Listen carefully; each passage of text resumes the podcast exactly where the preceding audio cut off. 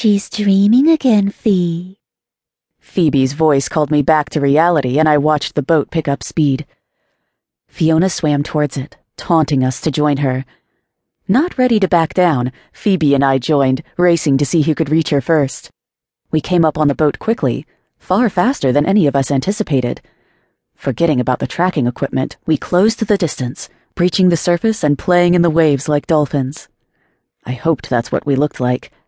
That way, if anyone glanced behind the boat, they just assumed they'd attracted curious dolphins rather than stalking mermaids.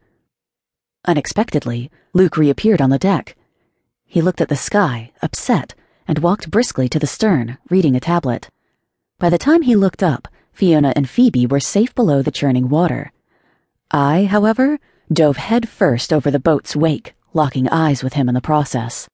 Not the way to go unnoticed.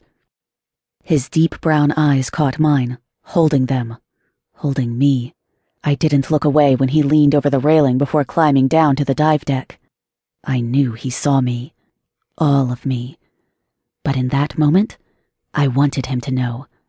I wanted him to know everything. At the stern, I figured I might find the storm clouds closer than anticipated. Or maybe the trackers had tangled again. What I found, however, was nothing I foresaw. In fact, what I found wasn't real. It belonged in myth, not in a research log. But I saw it. I saw her.